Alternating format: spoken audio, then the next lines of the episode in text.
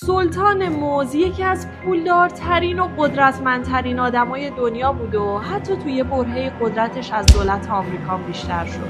اون جنگ عظیمی رو علیه رقباش راه انداخت و هر کسی که سر راهش قرار می‌گرفت و با خاک یکسان می‌کرد و امپراتوریش رو از هیچ ساخت. یه مهاجر بی پول و بی پشتوانه که بعدا همنشین بالاترین رده های سیاسی شد و دردناکترین اتفاقات تاریخ و در خفا رقم زد. بعد دیدن این ویدیو مطمئنم که دیگه اسم سمزموری از ذهنتون پاک نخواهد شد سمز موری در سال 1877 تو روسیه به دنیا اومد و تو همون دوران کودکی پدرش رو از دست داد و این اتفاق باعث شد که خانوادهش تو شرایط اقتصادی سختی قرار بگیرن.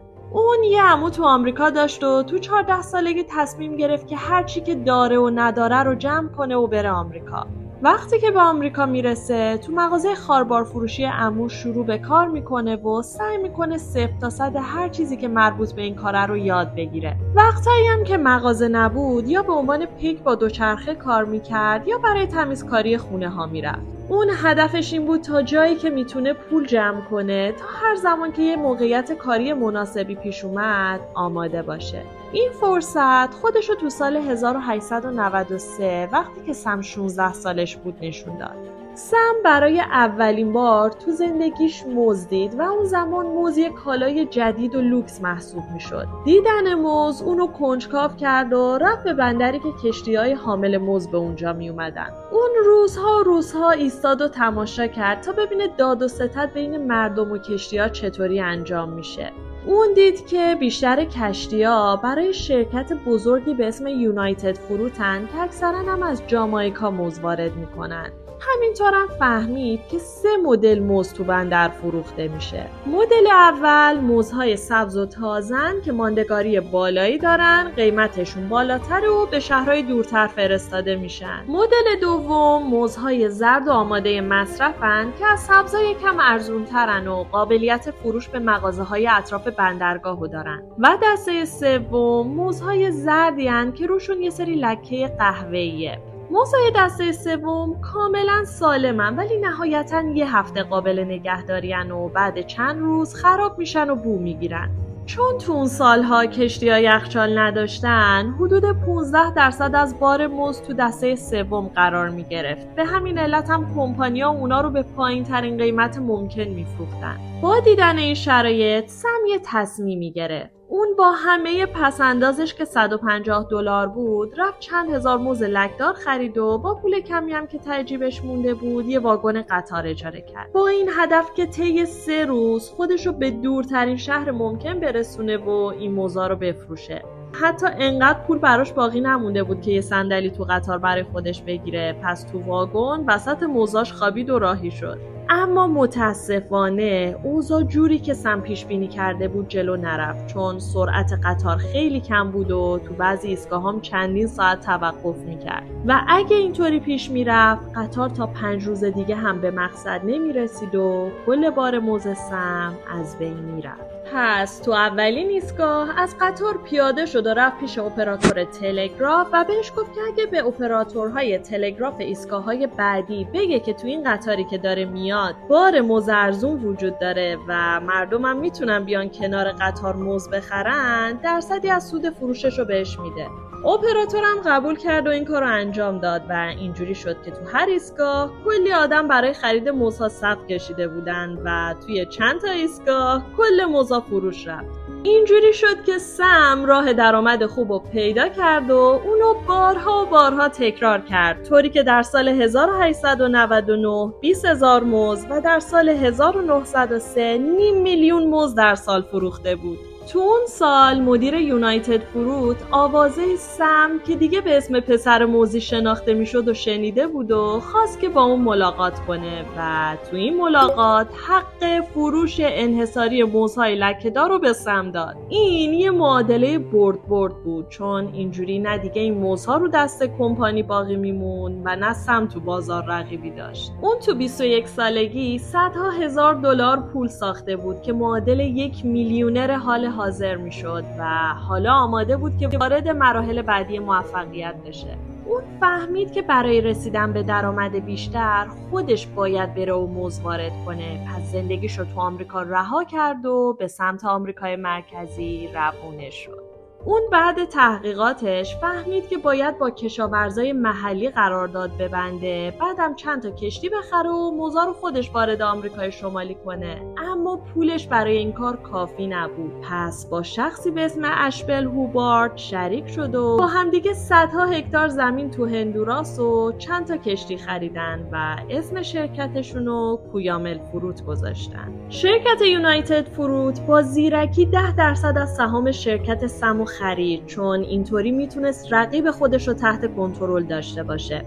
حضور سم تو خود زمین ها و گذروندن زمان با محلیات در مقایسه با رقباش که تو دفتراشون از آمریکا کسب و کارشون رو کنترل می‌کردن بهش کمک کرد که بهتر بتونه بیزینسش رو پیش ببره. همینطورم با رشوه به دولت هندوراس مالیات رو دور بزنه. کارا به خوبی پیش می‌رفت و سم شرایط رو مناسب می‌دید که بقیه زمینای منطقه رو هم بخرن و شروع به کشت کنن. اما شریکش اصلا موافق نبود. پس تصمیم گرفت که سهام هوبارد رو بخره ولی دیگه هیچ بانکی بهش وام نمی‌داد. پس به گنگسترا و خلافکارا رو آورد و پول با بهره بالا یعنی 50 درصد بهره گرفت و سهم هوبارد رو خرید. اینجوری سم شد تصمیم گیرنده اصلی کویامل فروت با دخالت ده درصدی یونایتد فروت و حالا هر کاری که می‌خواست می‌تونست بکنه. اوضاع به خوبی برای سم و شرکتش پیش می‌رفت که برای دولت هندوراس مشکلات جدی به وجود اومد. این کشور از بانک های انگلستان برای راه اندازی خط آهن جدیدش وام های بسیار سنگینی گرفته بود که سر رسید پرداختشون رسیده بود. ولی چون پولی نداشت انگلستان تهدید کرده بود که به این کشور حمله می‌کنه. آمریکا به کمک هندوراس اومد و با همکاری بزرگترین بانکدارش یعنی جی پی مورگان وام هندوراس به انگلیس رو پرداخت کرد. اما از طرف دیگه جی پی مورگان خواستار مالکیت راه‌آهن و دریافت مالیات های صادرات شد و این یعنی زد و بندی که سم با دولت هندوراس برای مالیات کرده بود به خطر میافتاد. سم فهمید که اگه رئیس جمهور هندوراس عوض بشه این معامله خود به خود فسخ میشه. پس شروع کرد به برنامه ریزی برای برکناری اون. اون به روزنامه های محلی پول داد تا بنویسن که آمریکا چطوری داره حقوق مردم این کشور رو پایمال می‌کنه و اینا همه زیر سر رئیس جمهور فعلیه. اون شخصی به اسم مانوئل بونیلا که حاضر بود بعد به قدرت رسیدن به سم کمک کنه رو بالا آورد و برای حمایتش پول و نیروی نظامی داد و با انقلابی که درست کرد تونست در سال 1910 رئیس جمهور رو کنار بزنه و مانوئل رو رئیس جمهور کنه و اینطوری سم به هدفش یعنی ندادن مالیات رسید. حالا نوبت این بود که ده درصد سهام شرکتش رو از چنگ یونایتد فروت در بیاره. در سال 1913 کنگره آمریکا روی واردات موز مالیات گذاشت و تلاش یونایتد فروت برای برداشتن این مالیات باعث شد که کنگره بیشتر روش حساس بشه. با بررسی های بیشتر کنگره نفوذ یونایتد فروت تو خیلی از شرکت های رقیب معلوم شد و این کمپانی برای رعایت قانون انحصار مجبور شد 10 درصد سهمش رو به سم بفروشه و طبق معمول سم به هدفش رسید.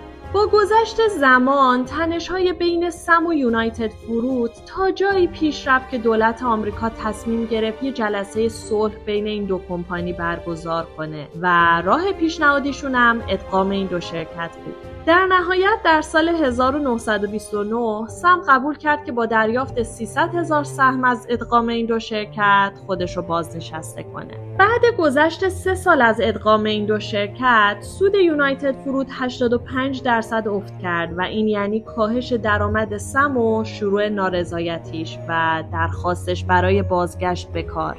سم دست به کار شد و رفت سمت زمینا تا ببینه مشکل از کجاست و لیستی از مشکلات رو پیدا کرد و طی یک نامه برای مدیرعامل یونایتد فروت فرستاد. ولی اون جوابش رو نداد. حتی حضوری هم به دیدنشون رفت و شرایط رو براشون توضیح داد ولی به جای اینکه بهش گوش بدن مسخرش کردن. پس سم رفت سراغ سهامدارا و دونه دونه رازیشون کرد و تونست تاثیر 50 درصدی روی تصمیمات شرکت بذاره و با این قابلیت مدیرعامل یونایتد فروت رو برکنار کرد و خودش به جاش نشست. حالا وقت این رسیده بود که مشکلات شرکت رو حل کنه و با تغییراتی که ایجاد کرد تو مدت زمان کمی سوددهی شرکت رو بالا برد. با شروع جنگ جهانی دوم امکان حمله به کشتی های حمله موز وجود داشت و از طرفی هم آمریکا و انگلیس برای کاهش هزینه ها جلوی واردات کالاهای لوکس مثل موز رو گرفتن که همگی باعث آسیب به یونایتد فرود شد. ولی سم به دنبال کاشت چیزای دیگه ای بود که به درد جنگ می‌خورد مثل گیاه خشخاش که ازش تناب درست می‌شد. از کارهای عجیب دیگه سم انقلابی بود که توی گواتمالا اتفاق افتاد. در سال 1951 آربنز رئیس جمهور گواتمالا شد و در صدد بر اومد که زمین ها رو از چنگ یونایتد فرود در بیاره و به مردم خودش بده. ولی سم با ایجاد انقلاب و شستشوی اذهان عمومی و نشون دادن آربنز به عنوان یک کمونیست اونو از سمتش برکنار کرد و فراری داد و شخصی که همسوی خودش بود و رئیس جمهور کرد. نهایتا در سال 1951 سم واقعا بازنشسته شد و کل سهمش رو فروخت و با پولش بیمارستان و جاده ساخت و پولی برای خودش نگه نداشت و در 84 سالگی در اثر پارکینسون از دنیا رفت. نظر شما در مورد این آدم چیه؟ اصلا تا حالا اسمش رو شنیده بودید و اینکه به نظرتون کارای خیری که در نهایت کرد تونست ظلمهاشو بپوشونه نظراتتون رو برام کامنت بذارید